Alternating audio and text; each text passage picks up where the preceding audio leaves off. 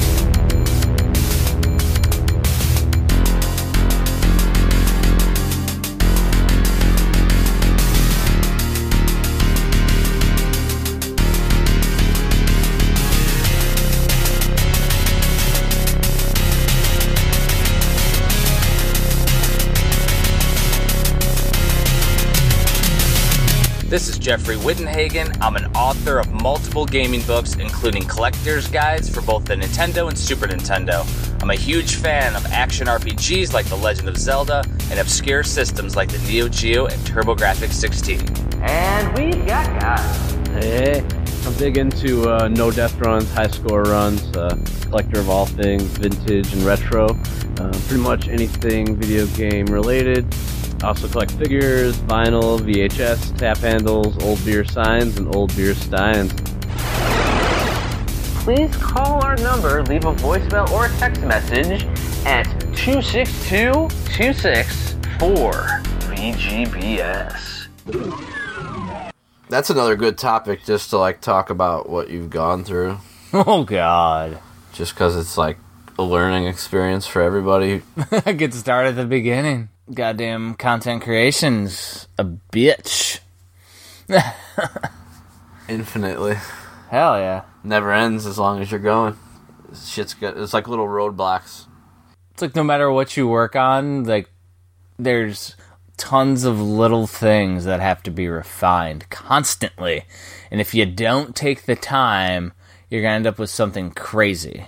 It was like my buddy Antoine when I when I talked with him at the Coleco Expo. His Coleco book has fucking like photo paper as the cover. Oh no. It's like it's like barely a piece of paper. Like it's he's like, yeah, I didn't know what they were. You know, in, in his accent, he's like, yeah, I didn't really know. Rice paper. And they like shipped him all like that, and he's like, oh fuck. oh no. he said half of them were like upside down the covers, and Oh god. yeah, dude, it was nightmare. I was, I was like, dude, just when you're gonna do another book, just hit me up. I'll get you. I'll either publish it for you, or I'll get you with the printing company, and you can do it. Like, Yeah, because you go through all the proofing and they send you Dude. a sample and you think it's all good, but then they still fuck it up because some idiot just was like stoned or something. Well, here's the thing that's crazy, and I'm OCD, but it's like if you look on the NES Oddities cover, they didn't get it how I wanted it. On my proof copy, it's perfect. On this one, they literally blew up the cover slightly so everything goes right to the edges. And it looks cool, but it wasn't how I initially wanted it. Like, I wanted a little bit more breathing room around the whole spine. Like, the spine like the NES goes all the way up to the edges completely. Like if anybody looks at my book while we're like talking, even like it, it goes all up to the fucking edges, and on the front cover too. And I wanted a little bit of breathing room, and I used fucking bleed so that way it can bleed over the sides. Like it looks good no matter where it gets cut. God damn, pal. Yeah, there's always those unexpected things. Yeah, like I, there's so many bands that say like they they tried to use reds or something and it came out pink. So their album cover is like pink now and not red. It's like, oh no, like it's not what it was supposed to be. Like, yeah, it's you you take so much care and it's still once once it's left your hands, Yeah, it's it's fair game at that point because who fucking knows what's gonna happen? Dude, we could go over all that craziness of like. So every single print run that I've had, there's always something. Every single project that we've had, I've had, there's been something. Like it's been crazy. Like my first freaking publisher changes the damn name of the book to Hidden Treasures from Hidden Gaming Gems. A classic, yeah. and then like literally I don't even know if he printed any copies or not, but didn't market it. Didn't have like it was a publishing company, you know, it's supposed to take care of all that shit. Didn't do any of that. like then I had to literally beg him to get my damn proof back because they did a bunch of editing and shit apparently. And he gave me a locked down PDF that I had to decrypt to break hack into to get my own fucking book to be able to be a normal PDF that's not locked so I could put it with like a print on demand company. I couldn't even edit it though, the file. Yeah, because it needs a password or whatever. Mm-hmm. We get that at work too. Like, like, come on, dude. And like my initial fucking book was done in Word, so like now at least I have the PDF. So I figured out now in real world, I figured out how to import PDFs into InDesign, and then I can do some. But it, imports it as each page as an image. It's high res. It looks good. But now I gotta manipulate it, but I can't manipulate the individual elements to make the make it look any better. But at least I can fuck around with it and make it look a little more refined.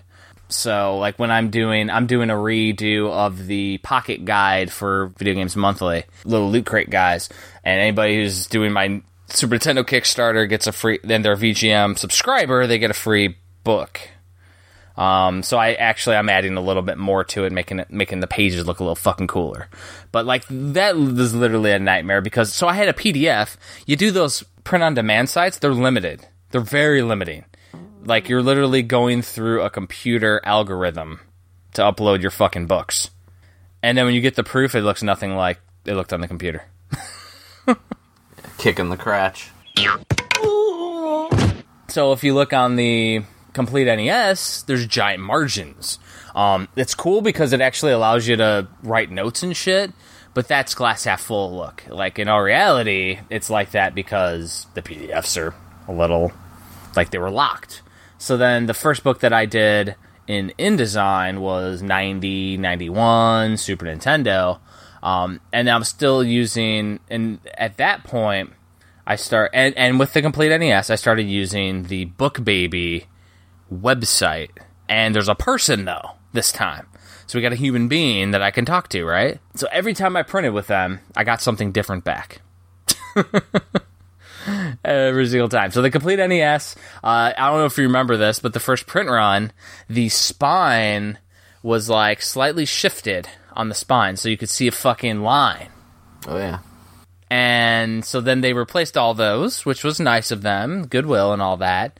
Um, they replaced all the the messed up ones, which was half the damn print run, and so all the backers got a corrected one, which was good.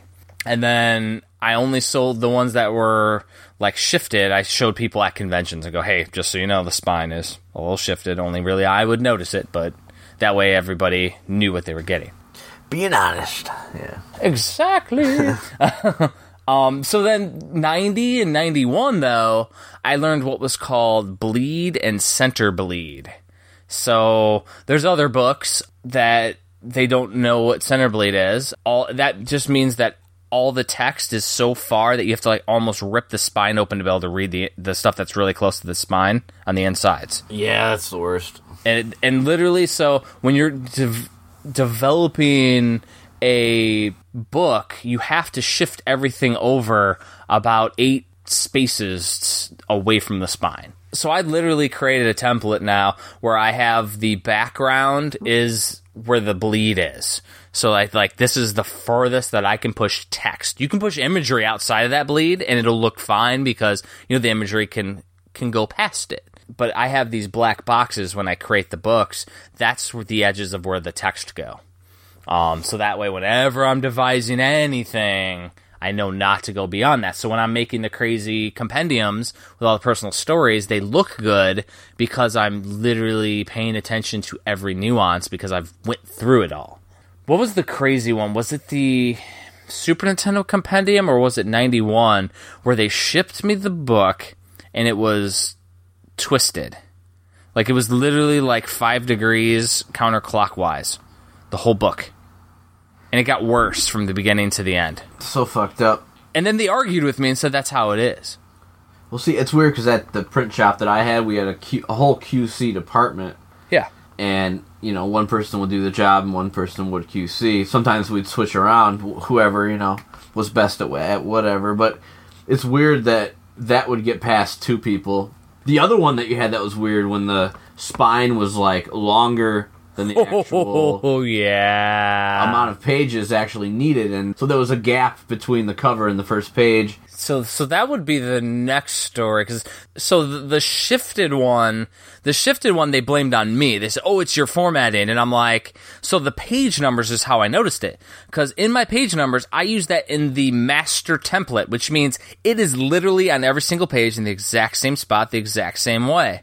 And you put like this little character and it's the page number so it changes for every page. It's something that's built into InDesign. So I know that it's not my format because the page number is the same. It should be in the same spot. So if it's cut weird, it'll be in the same spot cut weird the whole time. That's fine. Then it's just my bad. But no, it literally got further and further away from the spine.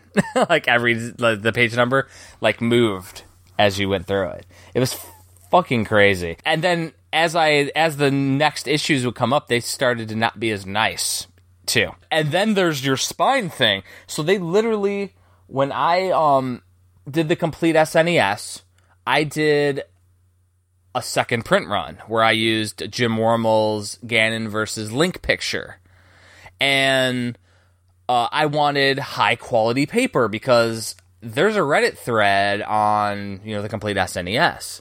And they didn't like the cover. Um, so, but some people said that the paper quality was pretty poor. So I, I started asking them, I'm like, hey, so aren't I using the high gloss paper? They're like, oh, you wanted to use good quality paper? Well, th- that's going to cost you extra. So I'm like, okay, whatever.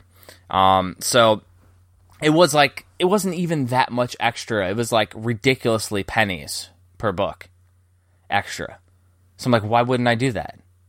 So literally, so they're okay. We'll make it high gloss. So they send me the second printing, and the shit is not high gloss.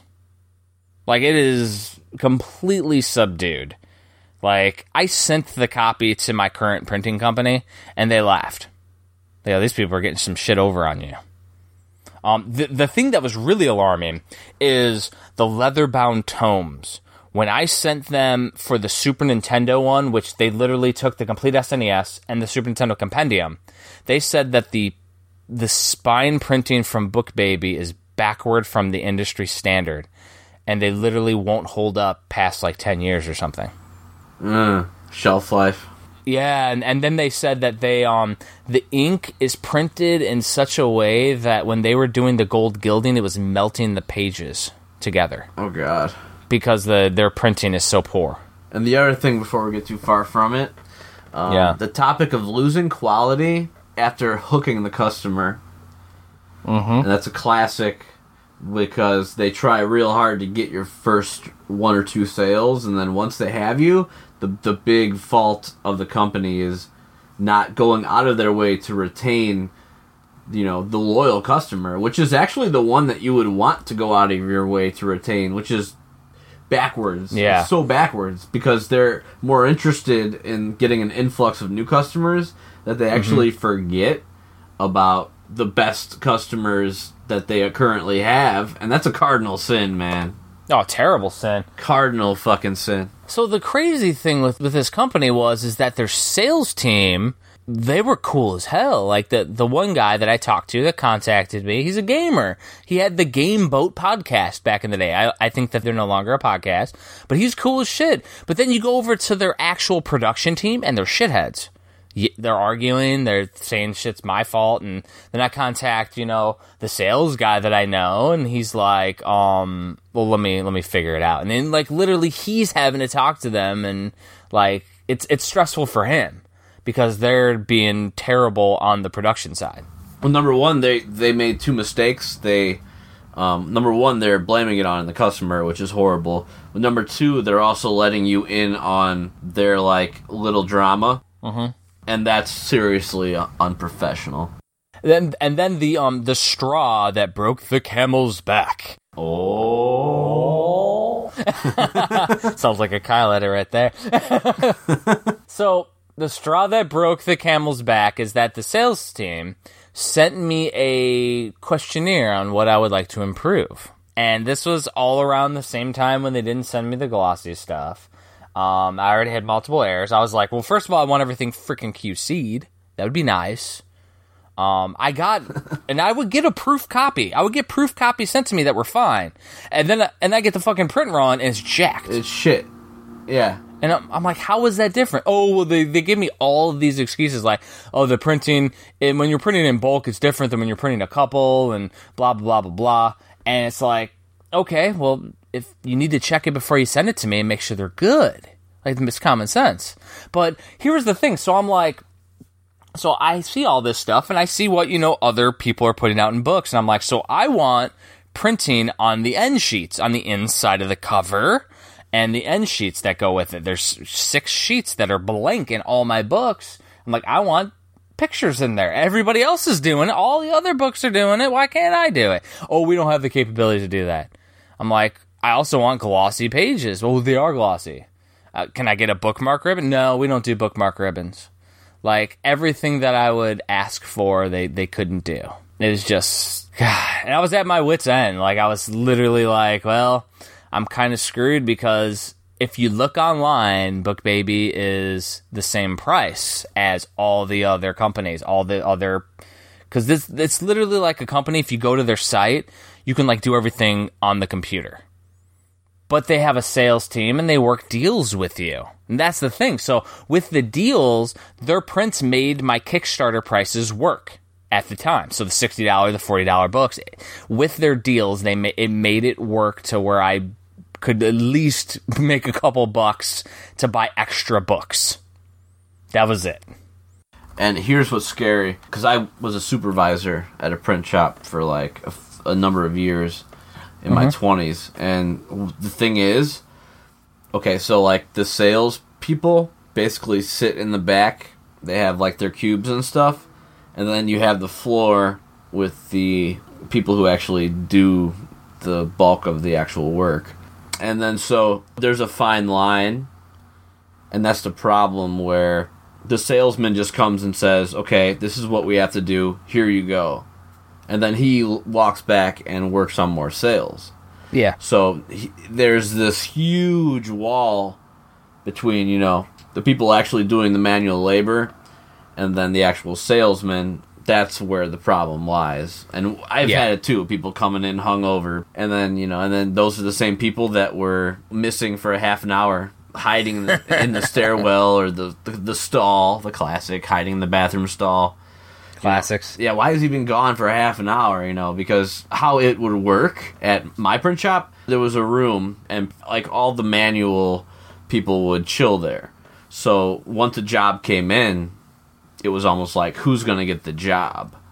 Oh, they're like they're literally doing rock paper scissors to see who has to work. You would go in there, and it's like, well, you knew each person had a set uh, skill set, and you would kind of, you know, figure out which person wore which hat. But if that person's missing, if they're hiding somewhere, then they don't get the job, so they can just chill all day, essentially. So it creates a lazy mindset where there's no reward for doing that job. It's it's kind of like what you and me were talking about with manual labor versus like an office job. Like when we finish all of our work, then we can like play, so to speak. We can go online or you know uh, yeah. work on projects because no one's like looking at us the whole time. Whereas if you do a manual labor type job, which I've worked at a print shop too before I was a supervisor, and while I was a supervisor, I still had to do the fucking jobs because people wouldn't show up or whatever to work.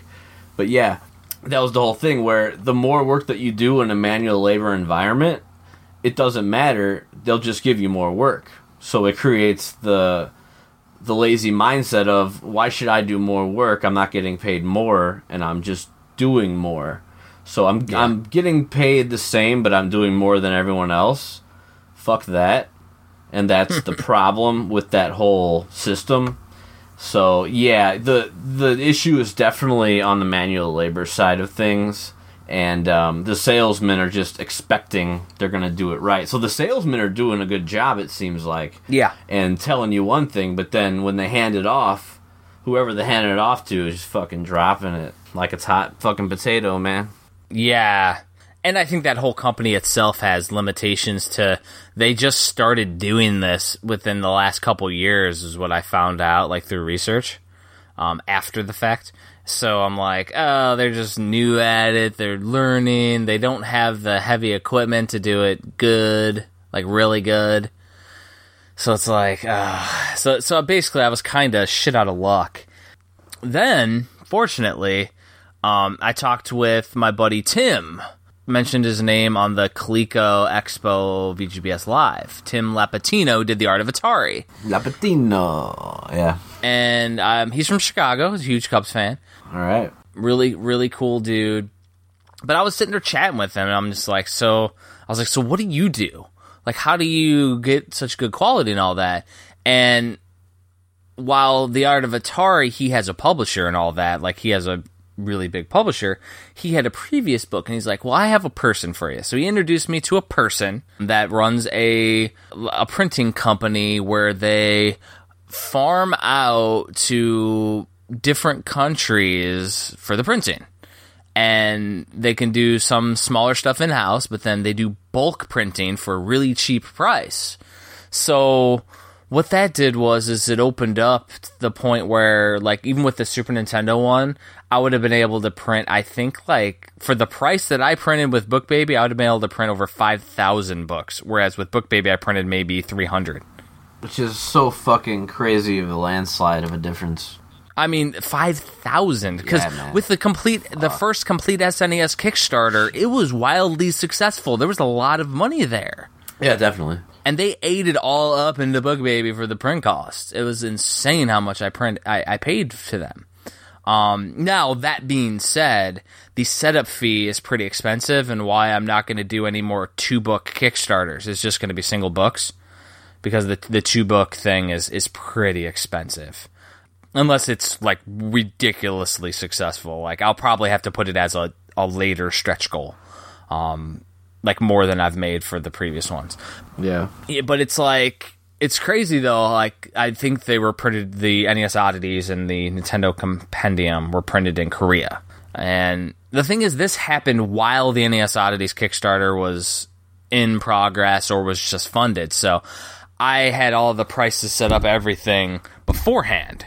And you know, it was the sixty dollar big book or forty dollar smaller book price set. Is that's what worked with the previous printing company. Mm-hmm.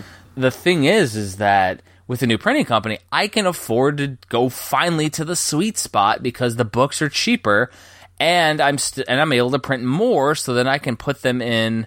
And I have a warehouse now where I put them in the warehouse, and I can get them fulfilled by Amazon and all this craziness where because I can print at a cheaper level now, I can do things like hire an editor. That'd be nice, right? like I don't have to do all the crazy editing myself. And that's where I think this conversation is going to go, though, is because then when you go into the warehouse Which has its own set of issues, as everything does. and you go into the new printing company, the new printing company has its own set of nuances. So with Book Baby, I could do smaller print runs. They're set up for smaller print runs. This new company is not. So when you're ordering, like, because I got used to and accustomed to editing with proofs. So they would send me like two or three books early, pre edited, and I would do the editing manually, old school style. And I enjoyed it. But with this new company, it's expensive. I would literally have to order five, and I think that they're like sixty dollars a book or something. Uh, you know, the the giant five hundred pagers. So like, it was really expensive to do the proofing. And so with the last one, the Nintendo Compendium, I'm like, well, can they just sent me an unbound proof? So it's just all like sheets of paper, like printed, right? Mm-hmm. And when I got the bill, they charged me two hundred and sixty-eight dollars for that, and then they charged me another two hundred sixty-eight dollars to send to do another one for some reason. I don't even know why. Weird. So I'm waiting to hear back, like what the hell that is, because that's the thing though, is that when they send you these bills, and that goes for like anybody, when a company sends you a bill and they itemize shit out, look at it. It's like you should look at your credit card statements every month and your debit card statements because if shit shows up that doesn't look right, you got to question it. Otherwise, they're not going to say a word. That's the shady part. They're just gonna fucking go. Yeah. Now I don't know if it's shady or if it's just like they're all like everybody's like you're saying under the stairwell, fucking looking to go do their next thing, so they're not really paying attention, just adding shit real quick. Yeah, that's most of it. Like not noticing it. I think it's more that. There's definitely that percentage that do notice. Like that's more on the salesman side where they're like, eh, uh, let's just um, ask forgiveness later. Now, if we're talking a mechanic or a used car salesman, you're damn right. That's what they do. Um, Yeah, ask forgiveness later. Hopefully they won't notice. You know. Yeah, so I just ask because I mean, there's there's probably a reasonable explanation. It's I mean, from my perspective, it's like, all right, so they probably charged per page. If it's two hundred sixty eight dollars and it's a two hundred page book, they charged a dollar per page. That's ridiculous, by the way. One sheet of paper, a dollar. That's insane. Yeah. So if they did that, that's weird. Um, I'm not going to do physical proofs anymore. That's just it. I, I can't.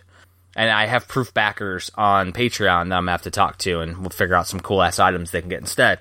Because like I literally can't afford to do proofs if they're going to charge me that much money. Yeah, and just when the whole thing with people hiding the truth when they know it, it kind of exposes the dark side of human nature. Yeah, if they know it, then yeah, for sure, it's nasty.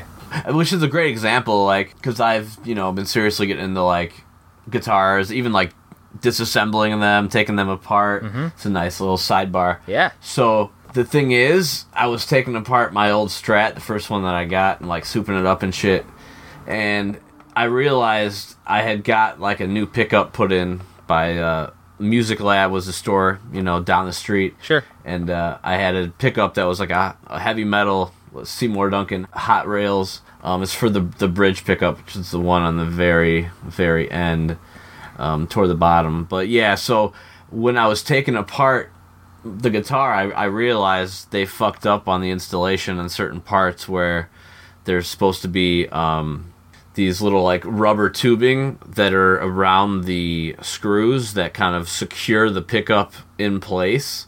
And I realized that one of them was missing Damn. and it was like yeah and it was it was weird because when i had gotten it back that pickup was always a little loose and the, the pickups are those three deals like where you actually pick the strings underneath that that actually give your tonality. If you flip through those you can get a heavy sound you can get a real light cool clean sound. So i was looking for a heavier sound but i was looking and realizing dude they fucked this shit up and the pickup was loose all these years. And if and that looseness builds a rattling, and when you record, it, it fucks up everything. in all these years and i thought oh that's just how it's supposed to be. And then when i took it apart and i'm studying you know like the floyd rose bridge with the strat is easy because it doesn't have a floyd rose but string tension which you know from the back of the guitar and how to work an actual floyd rose locking tremolo system which is way crazier but so this is like really basic and they fucked that up Just shows how careless they were when they installed it. yeah, and it's like they were old school dudes, like 40, 50 years old, which is what will be soon. And they like let that slide. It was just kind of like, man, if I would have known what I know now, I would have realized you guys are slime balls. Like, you know, missing that that one piece and making it tight, the the pickup real tight. That's what makes everything perfect again. But yet they didn't even do that, and they just gave it to me because I was a kid, and they're like, "Oh, he won't notice," and that's the whole thing. Like he won't notice. That that shows the dark side of human. Like I would never fucking do that, dude. If I had to, I would get something offline and order a piece and would not even mention it Yeah. it's real cheap, you know. It's a piece of fucking rubber tubing. Like, come on. So that's the whole thing. And and that's the thing is like I didn't let any of the books get out to backers that were jacked up that we've been talking about. Like only the good ones got out to anybody who I sent them out. And th- that's like the craziness that I had to go through from each one is to get all the the perfect ones to me first. And that's another thing. Like, customers don't see all the cogs in the wheel, so they don't understand that you don't even realize that shit's been fucked up. And then, so when people see the NES compendium compared to the Super Nintendo compendium, and the quality upgrade. The NES oddities compared to the previous two complete NES and complete SNES, the quality upgrade, that shit was by design and the new company that I'm going with because of the problems that I had with Book Baby. Um, and it's not problems, it's that the limitations that they presented themselves. That's all they could do. Well, I don't want to present something like that because that's not my vision. My vision, the NES oddities is the close is, the perfect vision of what I wanted from the books. That's for the collectors ones. The NES compendium, the Super Nintendo compendium is close to the NES compendium. It's just the paper quality and the end sheets. But like the NES compendium is exactly where I want that series at. That's why that's what I'm christening my second generation of books. The second generation started with that because it's now that's why I went to Kickstarter and it's you know doing pretty damn well for the definitive complete SNES. That's why that exists, and I'm adding the Super Famicom to it to sweeten the deal, and then I can drop the price because of the new printing company. So it's like a super win-win for everyone. And then it'll be awesome, and then every book going forward will be in that awesome definitive quality. Everything's going to be amazing going forward. It's because I've literally had to learn, like you learned the Floyd Rose, and you've learned how to restring your guitar and everything. I've had to learn the nuances of printing and publishing to the point because I want a quality standard. If I just want to get a book out there and and, and get it printed and just sell books and, and I don't give a shit what it looks like, then I would be okay. But the fact that I want something that's that I'm proud of, it's like I have to literally learn every fucking nuance of it. And on, on my end, like I can just go on YouTube now, dude. I wouldn't know. I couldn't figure out any of this shit. Mm-mm. But I think the only way back in the day, like in the '80s and '90s, you know, you'd have to get like a VHS that's like an hour and a half long of some like really dry guy instructing you how to do it. And it's like, oh my god. For the guitar stuff, yeah. What you would have had to have done back in the day is go to those 40 year old, 50 year old dudes at that store and just apprentice them and have them teach you, and they'll have to pay them to do it. There is a craft to it. Yeah.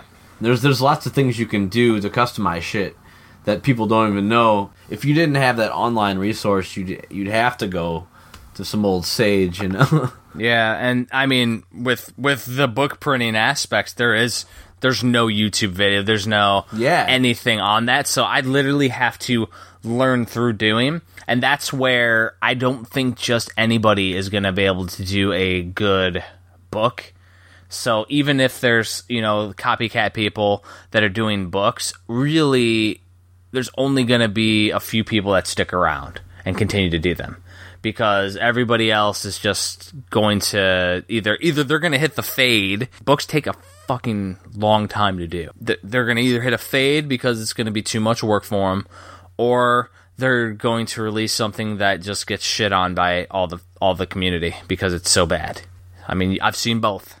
I mean, and then you you got guys like uh, Kurt Kalata with Hardcore Gaming that put out amazing quality all the time, and he's using um, I think Amazon still, which is again an automated process, but Amazon takes like a shit ton of money from every book. oh, eBay too. Though. But but with his, he's like it's a convenience factor and it's Yeah. promotion. So he doesn't have to pay for giant print runs. He just pays for whatever he brings to conventions. And then people can just go on Amazon and buy it. So he doesn't literally he doesn't have to um, do in bulk or anything. But he also isn't going to be able to make a living off of that. There's also the PayPal factor for eBay. Like eBay takes their amount and PayPal takes their amount, so you're getting fucking hit twice on there. Well, it's like when I do uh, Kickstarter. Kickstarter takes theirs. They charge you some money for to run people's cards, and then they charge you money for taxes, and they charge you another. There's like four fees from Kickstarter at the end of the day. Brutal. It's yeah, same with the eBay thing when I was selling. Like, god damn, dude, I don't get anything. Scraps.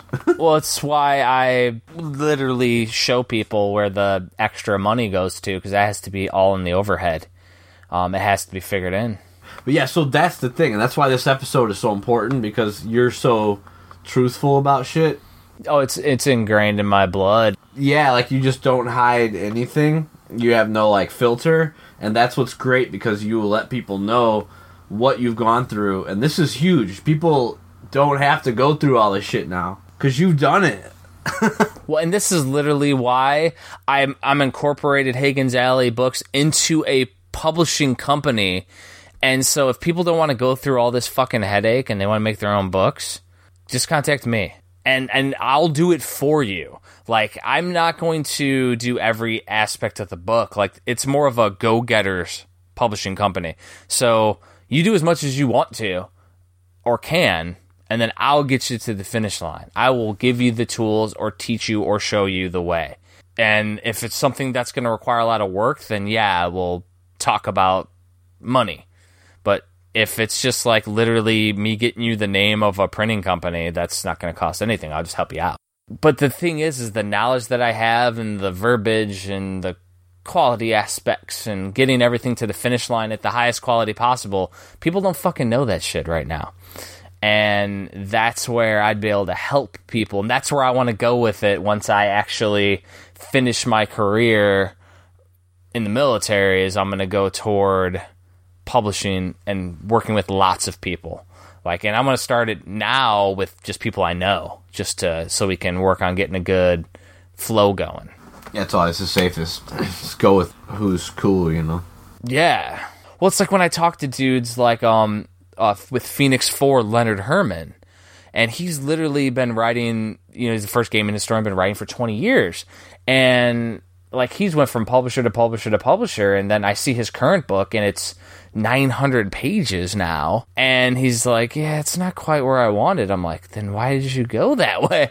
Like it's crazy. Like and he has to charge i think $80 for the book to make money.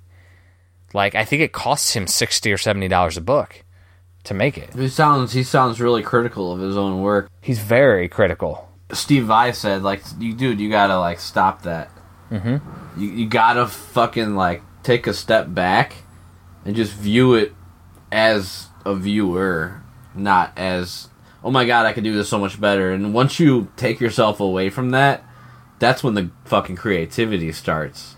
Because you're not judging yourself. Oh, I suck. Oh, I suck. You don't fucking suck. We're all our worst enemies, man. It's crazy. Well, here's the thing with Leonard is you're a hundred percent right with what you just said though, because Leonard is like the nicest dude ever, really knowledgeable, like knows way more about video games than pretty much anybody that I know. He's freaking the gaming historian. But here's the thing, you're right because he literally said, "Oh, I can do this better." Phoenix 1 was literally 200 pages. Phoenix 4 is the same book, 900 pages.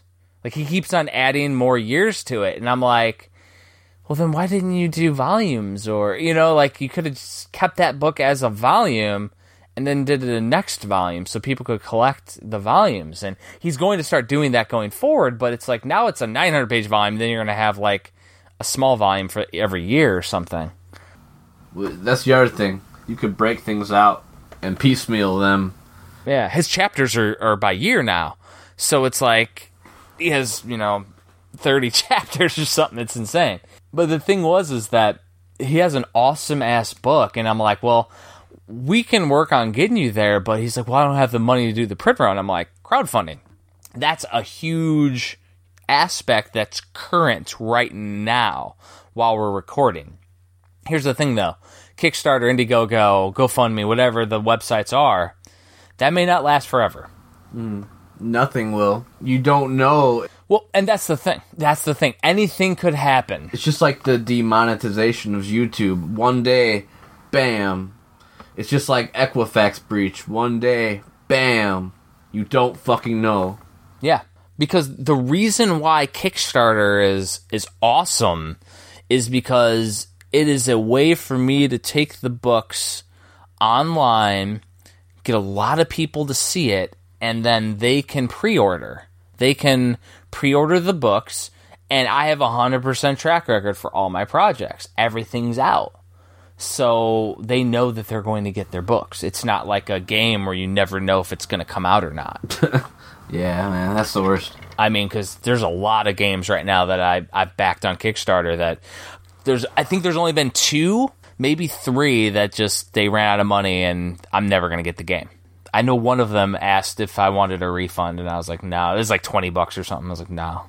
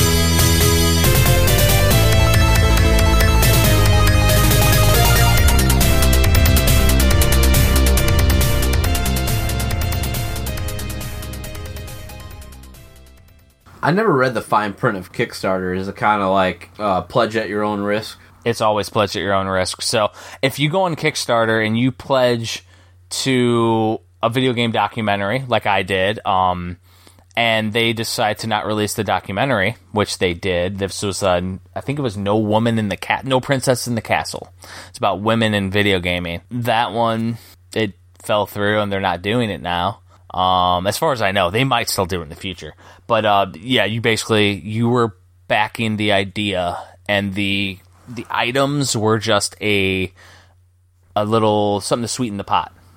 So okay, so um, going from there on your profile, it says like how many successful Kickstarters you've had. Now, Mhm. does it specify if that Kickstarter was delivered, kind of thing? So if someone, if this person who didn't, whoever it is, doesn't matter, didn't deliver on this project number one and decides to create project number two, is there a way that you would know, you know, this guy didn't deliver on project number one, so you might not want to pledge? So Kickstarter ha- doesn't have anything that shows you that on their website. Now, when I go and fulfill items, I can actually check mark that I shipped them. And you as the backer can check mark that you received the item. But that doesn't show anywhere. It's not like an eBay rating or anything, which it should be. You're 100% right. Like it should show track records and that would build validity. So if somebody looks on my Kickstarter and they're like, "Oh, he has all these books." Well, it could have been all these books that I just never fucking shipped out. Um, now there would be a lot of people that would probably blast you on Reddit and online. Yeah, you have to look elsewhere though. You would have to research that. Bec- But Kickstarter should implement a rating system. Isn't that interesting? Because I, I mine shows like five time Kickstarter like content creator, but it doesn't say whether I'm like quote unquote trustworthy because I have shipped out all the stuff. Like VGBS season one, we were successful. We shipped it out to 100% to backers, except for one guy, by the way. He didn't give us his address. It's sitting in the box waiting to be shipped to him as soon as he emails me back. Yeah. I mean, I'm literally just waiting for him to. Didn't fill out his survey, doesn't respond to his emails. It's not on Kickstarter. Or not, I mean, Facebook. And for for you, it's obvious because like okay, you have you know so many funded that it's like okay, this guy I can trust. But someone who has just one or two, and you don't really know how long it's gonna take, and I think that's a that's a big thing with the return customers though. Yeah. it goes back to the return customers thing we were talking about. Mm-hmm. Retention, like client retention, is is more important, I would say, than new customers. You could look at it a million ways because, you know, like we were talking, like the Black Album, Metallica sells five thousand copies a week still to this day. Yeah. So they have new customers. So there is that argument, but in this field, in this microcosm, I think you want the fucking hardcore guys because they will back the next project and the next project because they're the hardcore microcosm, you know? Well, they have something called super backers on Kickstarter. So if you back a certain amount of projects, it'll say super backer next to your name. So, I mean, those are the people that go around and just love to basically support new stuff. There's people that that are addicted to doing that. It's like gambling almost for them. It kind of is gambling, and if you think about it, Mine's the least gambling at all because it's coming out. because it will happen. The one thing that I did notice, and this will be on the podcast, it'll probably air after the book's already out, but um, but the uh, Probably. the, the Super Nintendo book, like it's written. I have it with um John Miller. This room is an illusion. The guy who did the boxes for VGBS season one. Awesome. He did well. He's doing the editing for the definitive Super Nintendo. He has them, but here's the thing: the new printing company takes six weeks. Once I approve everything, it has six weeks to get printed and shipped out. So I put December as the fulfillment date. It's probably going to be January. Just because six weeks, we're already looking like like say I get everything done and approved by the middle of November. It's with Christmas and everything. There's no way it's going to happen before Christmas. Yeah, it's that funny thing. Like at present time, time passes slowly, but looking back, it passes super fast. It does, and Yeah. And the thing is, is that people will be fine because it's not going to go a year late or anything, and I'll be updating everyone. But it's like I think that was something that I should have changed on because when you set the the goals on Kickstarter, you can put the dates. I think I should have just pushed it out to like March. That way, people just get it by January. It, it'll be by at people's places by January. Like that's it's not going to be any longer than that. It's just I don't think with Christmas and all that craziness, trying to get a hold of the because when I'm getting a hold of the printing company, um, I, I got to figure out how to do it without doing a proof copy. And what we've been talking about this whole episode is that every single time I've gotten a book, there's been something messed up. So if I don't look at a proof copy, I feel like it's going to be messed up. You know what I mean? Yeah, because even if you do look at that proof coffee, It still might be messed up. right? And then every single time, there's always something that I'm going to miss. The first complete NES, it said Back to the Futures. I missed it. I had an editor, Sergio Elzando. He missed it. We're like, how the fuck did we miss that? Like, oh my God. oh my god. I know, dude. I do that on the podcast where it's like Yeah. I'll listen to it recreationally, and I'm like, how the fuck? Like that's why I, I always listen to it twice because it's a weird thing, man. It's our minds like play tricks with us, dude. So the NES Compendium, here was a crazy one. So one of the homebrew guys that did the interview, right? Mm-hmm. I used his name correctly in the bio, but then throughout the interview piece, I put his name as creator. And I can't find any reference to why his nickname is creator. It's not. But it says creator in the book. Every single time. Except for one time when I put his name, but I misspelled his last name Weird. somehow. And it's in the thing. And I'm like, how the fuck did that? He, he told me, he showed it to me. And I'm like, oh my oh. God. You got possessed like Ouija board shit. Andrew was playing with the Ouija board again. Well, because like I was like Googling it. I was looking in my, all my whole Google Drive. I looked on Nintendo, I looked on Nesta, every single spot. I'm like, where the fuck is a creator as a nickname? And it's nowhere. And I'm like, I swear to God. And I, I emailed him like, I swear to God, that's your nickname. But I don't know where or how I got that. But that's that's why it's there. See, it's so funny. There's like the second side of us, so subliminal. It's like, where the fuck did that come from, or why didn't I notice that? Yeah. What the fuck, man? Yeah, dude. It's the human brain is a terrible thing to taste. Let me tell you. Now, now on the other side, the guy was being a jerk about it, That just ruins everything, in my opinion. and that was pissing me off. Because now you're not respecting me for just me. He said the book was garbage because I did that. And I'm like, that's one spot in the 350 page, 360 page book. Oh, because he was mad. He was mad that he's like, well, I can't show this to any friends. I'll get laughed at Why would he get laughed at? because it's instead of I think it was Walter, it was Walker or something in the one spot, and I oh. didn't I didn't notice that, and then every other instance it said creator. So I'm like, ah, I was like, well, dude, I didn't notice that. I swear to God that was his AKA. So that this is a good point. See, this is great. People don't like tell this kind of shit. So this is the point where okay, so you try to do something good for somebody and it backfires. For the whole community. It backfires on you. That's another classic. It's really hard, man. Well, and that's it's literally me editing 70 interview pieces all into one cohesive narrative. And everybody has their own writing styles when they did the interview. It was all crazy. Like I I stopped editing for content after the first question. So I'm like, "Oh, I'm going to leave it as their own words cuz I don't want to mess with anything." But like the whole bios, everything, like it's you know literally giving them showing people who read it like whose games go with what. But it's like with that one, like somehow I had that guy down as creator. I don't know why. Yeah, I mean, it's just one of those weird things, dude. I mean, this is the same guy that when I was writing about his game in the NES oddities, he wanted me to change my opinion of what the game played like. I'm like, hmm.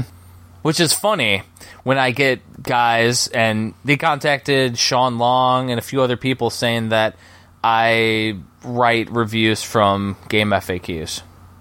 I'm literally playing the game and writing about it though. That's the thing. Like, so I, li- I was going back and forth with a homebrew creator. So you got your trolls. Yeah, like there was. Yeah. I was like, dude, I'm playing the games and writing that this game. I said the game kind of feels like kung fu in the game in the mechanics aspect. He's like, well, this game jumps, kung fu doesn't jump. I'm like, yeah, but when you're attacking, you're literally having to time everything like kung fu when you attack your enemies, and they go falling off the off the screen the exact same way as the enemies in kung fu. Well, see, the problem there, right there, is it's his idea Well, it's his baby. of like what it should be, and it's like, well, then write your own, dude. There's only so much space to write so so many lines. I can't like fucking elaborate on every little detail. I'm sorry if I didn't elaborate on the one you wanted me to. I went the other way, and I it's the most general game review ever. It's like this is a game where you attack people with things. Like it's, it's so general. It's it's like uh, I don't know what he's even complaining about because you can go on YouTube or Game FAQs and find out the whole game. So you just it's a catalog like yeah. The point of the collector books is like, oh, you see this like, hey, this Battle Kid game looks fucking cool. Then you put it in the Google machine and you see more about it, and then it helps those homebrew guys because maybe they'll get some extra sales because people will be interested in wanting to play their NES games to get some more NES nostalgia. That's what I'm using it for. That's what you're using it for. Hopefully, other people who get this book love it too. Like, hopefully, it, it helps out and everybody gets to play new Nintendo games. It's a fucking win. Which is funny because you know those like the strategies and secrets books you buy like Walden books for like Genesis, Nintendo. They were like thick Yeah. and they'd be they'd have like random games within them, and some guy would would write about them. Number one, and I read through them. They're f- chock full of fucking typos, tons. And number two, the information they tell you, a lot of it's fucking bullshit. Like, who the fuck played this? I would never do it this way, or this doesn't even make sense. Well, we've done it with bullshit homework where we've tore apart Nintendo Power's own fucking strategies when we're playing it, like Vice Project Doom. We're playing it and going over their freaking strategies, and we're like, well, that's kind of not the easy way to fight this boss. Here's how we did it. And it's funny because it's like our way would technically be better, but it's like they kind of play it their own way. My whole thing is, is as long as people are feeling something, right? Isn't that the classic? Like, Yeah, yeah, yeah. As long as you got their attention and their their passion. Yeah. And of course, you know, we're directly connected and ingrained in the communities. So I see the little stuff, whereas if I was quote unquote big time, I wouldn't notice it because I wouldn't have time to look. Like, there's that aspect. I kind of like being able to be ingrained in what I'm doing and enjoying it while I'm fucking living it, you know? Exactly. Yeah, so that that covers a lot of the printing things, and of course the the new printing company. Um, you know, it takes a little bit longer, but they print in bulk, so literally I'm able to make more books, and that's what it's all about. So everybody that's supporting me on Kickstarter is supporting me to be able to have extra books too, and then those are able to be able to be bought by more people, and it just continually adds to the beast. And I think my account right now is near zero dollars. Like I've literally had to pay for all the print runs. The as the books sell, I have to pay bills here left and right, and it's, like I don't have a paycheck from this shit. It's just fun, and it, it works. It's all I, it's, I'm not paying anything out of pocket, so it's a win, right? Mm-hmm.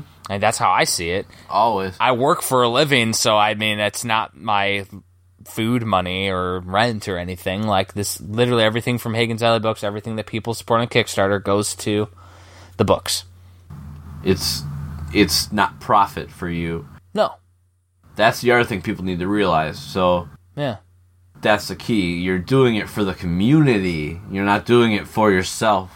Now, if I only printed the exact amount that I have backers, I could make money on it.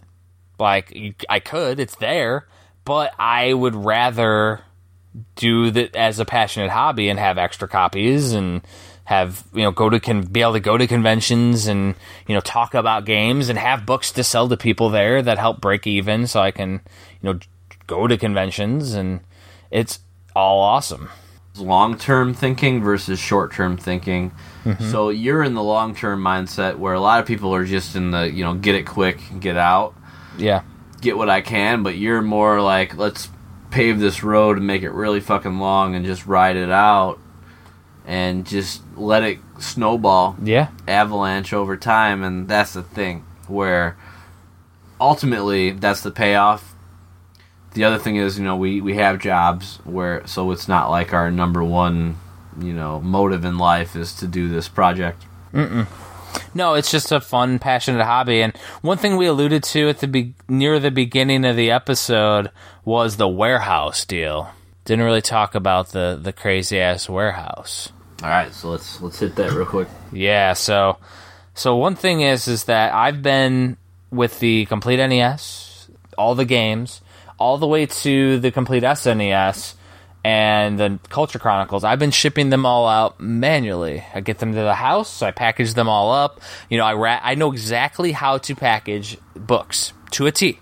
I know how to do it all perfectly, so nothing gets damaged. It all comes immaculate to people's doorsteps. Mm-hmm. So I use a warehouse now because I'm printing way too many books to have in my house.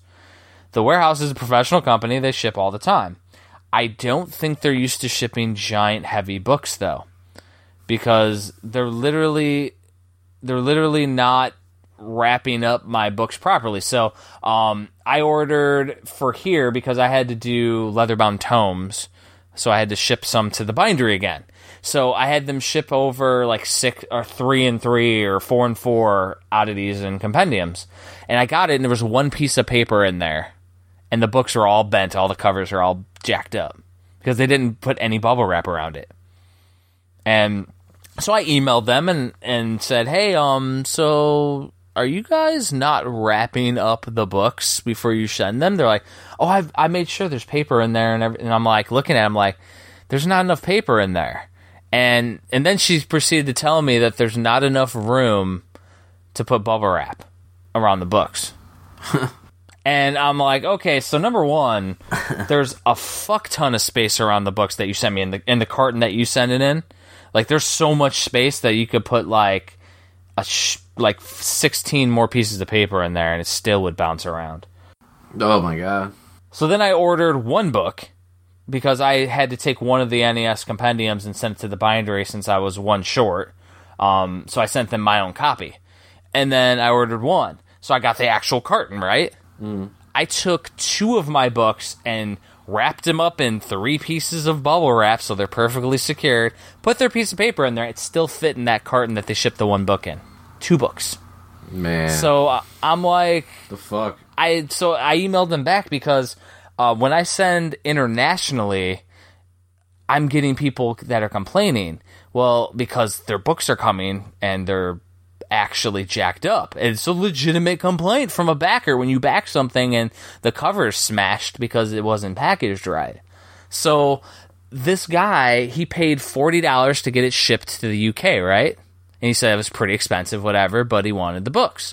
It cost me $71.77 to send that to him. So I had to pay $30 extra to get it out to him.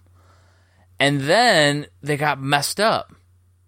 So now I got to send him two more books, which was 60 and 40 from the Kickstarters. It's $100 plus 77 more or 71.77 again. So that's a $171.70 issue because they didn't want to put three pieces of bubble wrap around a book. yeah it was such a simple solution though but created such a huge issue So I email him and I go, "Well, here's the problem.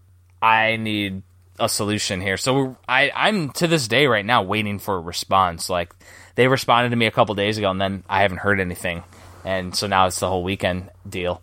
Um so I'm going to have to type them up another email and go, "All right, so I need some kind of resolution because I can't afford to it's like the second or third one that's happened overseas like this." it's too many they can't fucking deal with that shit like as long as they're liable for it and they fix it like i'm still out the books which sucks but at least then i'm not out like hundreds of dollars every time because as i said like i'm my budget is perfect right now and i can't afford to pay a bunch of shit because they're not packaging it up because they want to go underneath the the stairs and take their break. yes, and because that salesman isn't checking the final results. See, you have that thing which we had the same exact problem where yeah. the salesman they would rely on someone else to deliver it.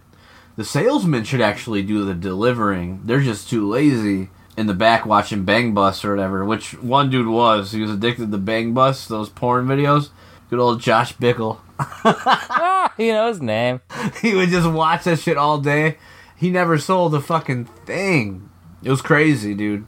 And yeah, the salesman needs to be responsible for what they sell. And the funny thing is, so when I first started with them, I'm like, all right, so I'm going to put in this international and show me how to do it. They were showing me how to do it on the phone, step by step. They said, and their stateside one, you put in the name, the address, line by line.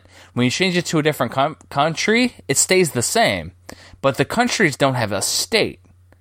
So I was like, well, what do I put in the state for Germany because they don't have a state? You put XX in there. That's what they told me. That was the first one that got lost because the because the USPS and then the German Postal Service didn't know what to do with XX.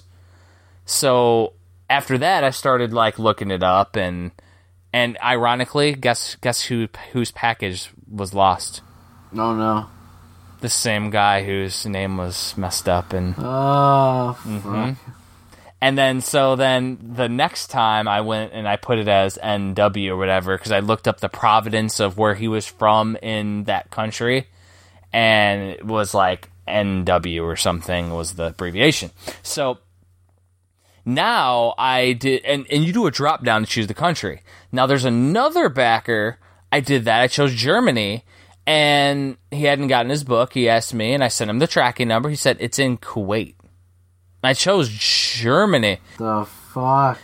I looked it up and it's like DEU as the country thing. And I'm like, and so I asked the warehouse and the one sales lady, she's like, oh, it should be DE. I'm like, well, I don't write that in. I use a drop down. I chose Germany. I chose Germany on your website. There's no abbreviations on your site, so your site's messed up. Like I'm, I'm like, what's going on? I was like, and anyways, there's no state. You should just update it so when it goes international, it removes that as a mandatory thing. You can just remove it. And then the other aspect is because of that XX issue, and then she, of course, she proceeded to tell me that the state should be XX, and I'm like, but I've already had a package lost doing that.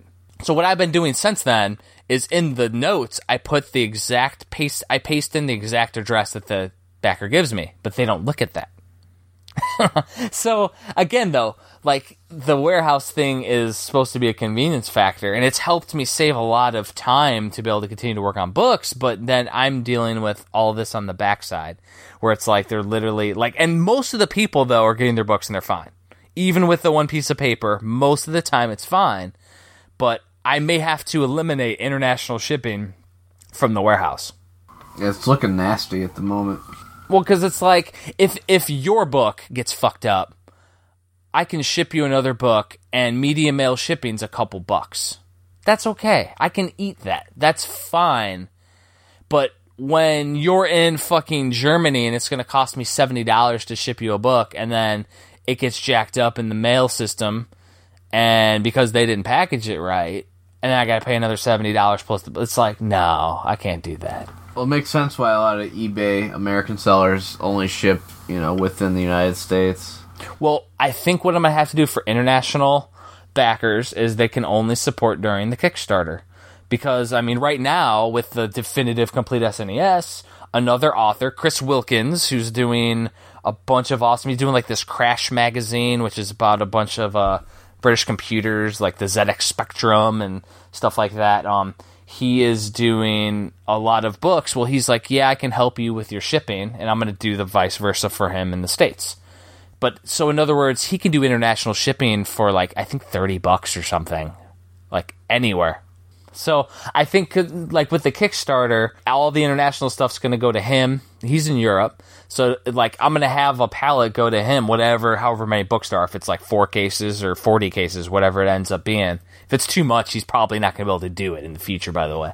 But as long as it's a reasonable amount, he's going to take care of those and then basically whatever I'm charging, that's what he's getting too. So if it costs 20 bucks to ship it, he's getting 30 per one so that way he gets paid a decent amount for doing that amount of work because it's it's not easy to ship that many fucking books. And if he's doing it for me, it's whatever he gets, he gets. it. hopefully it's worth his while. That's my whole thing.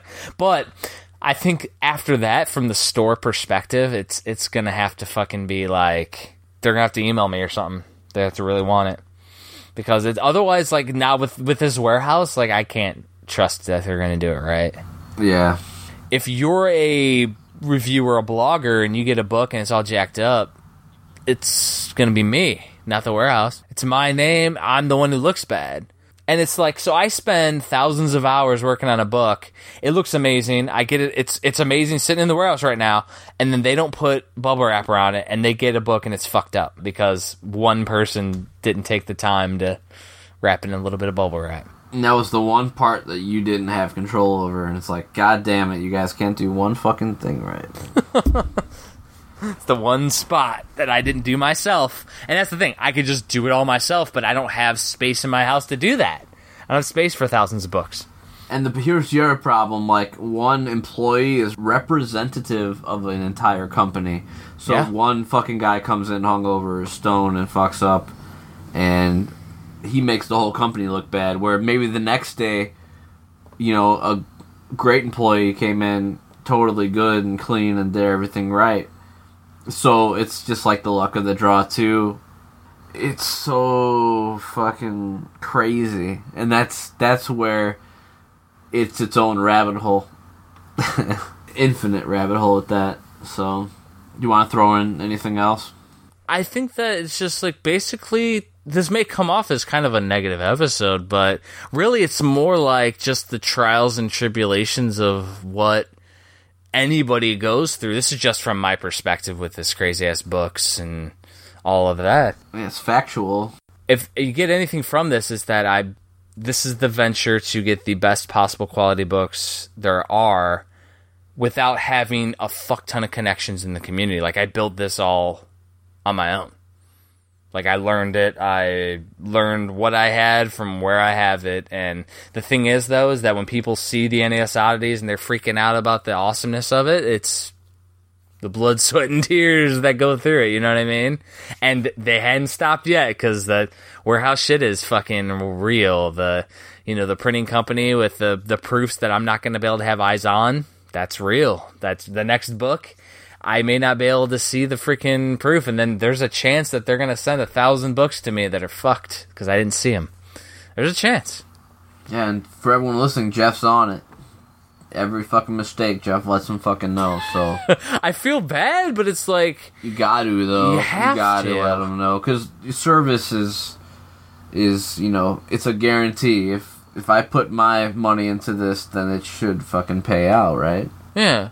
Well, it's like I have a standard. Like, it's just weird that it's like, I feel like I'm the only one who's mentioning that, hey, the international shipping doesn't work. Do you not know this? This warehouse has been in business forever and for 100 years. I'm like, you, you don't know that, that, that, that XX doesn't work in a lot of countries because there's a person there at the German mailing facility that doesn't know what the fuck that is and they don't know where to send it. And then they just send it back. And when they send it back, guess what? It was damaged because it wasn't packaged right. Then they had damage on my book. Vacant analytics department. Like goddamn. And then they shipped it back and they're like, "Oh yeah, it was damaged too." I'm like, "So, do do you, uh, do you front that cost or do I front that cost because you guys didn't package it up correctly and it got banged up? Can can you uh, make sure that the post office fucking pays it?" like whose fault is this? But in the end, it's it all comes on to the the person. It'd be me. Yes, and that's what everyone needs to understand: project Mm-hmm. creators and customers. Yep, damages. And a lot of people that, that have done projects, they they understand too. The the dunnage is what it's called. It's the um you have to have a a dunnage aspect, like a certain percentage of stuff that's going to get broken or lost, or like say for example, the black box challenge. It was two years after I sent out the surveys. Um, I'm pretty sure there's at least one person that contacted me that's address changed that didn't let me know until a month after I shipped everything. And they're like, "Oh, by the way, my address changed. Did you ever ship the game?" It's like I shipped it two months ago. to the address you gave me. Oh, well, I moved. Oh, you didn't let me know when I sent an email to everybody. Like, like there's always that too. So then it's like, well, where do how do I do it? You know? There's so many cans of worms and so many shelves of cans. Crazy. Thank you for listening to VGBS. We appreciate everybody taking the time to get through this whole uh, arduous podcast. We love it. Thank you, thank you, thank you. If you want to correspond with us, you can email us at vgbspodcast at gmail.com. Uh, we also have a phone number. It is 26226-4VGBS. You can leave us a voicemail, shoot us a text message, um, whatever you want to do, correspond. Also, comment on us, shoot us a message on Facebook, Twitter, Google. We love hearing what people um, think about the podcast. All right, see you later. Woo! Later.